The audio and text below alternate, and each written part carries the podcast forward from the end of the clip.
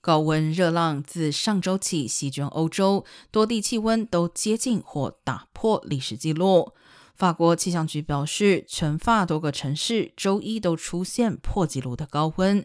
英国方面也是类似情况，甚至伦敦有机场跑道出现融化，而导致航班大乱。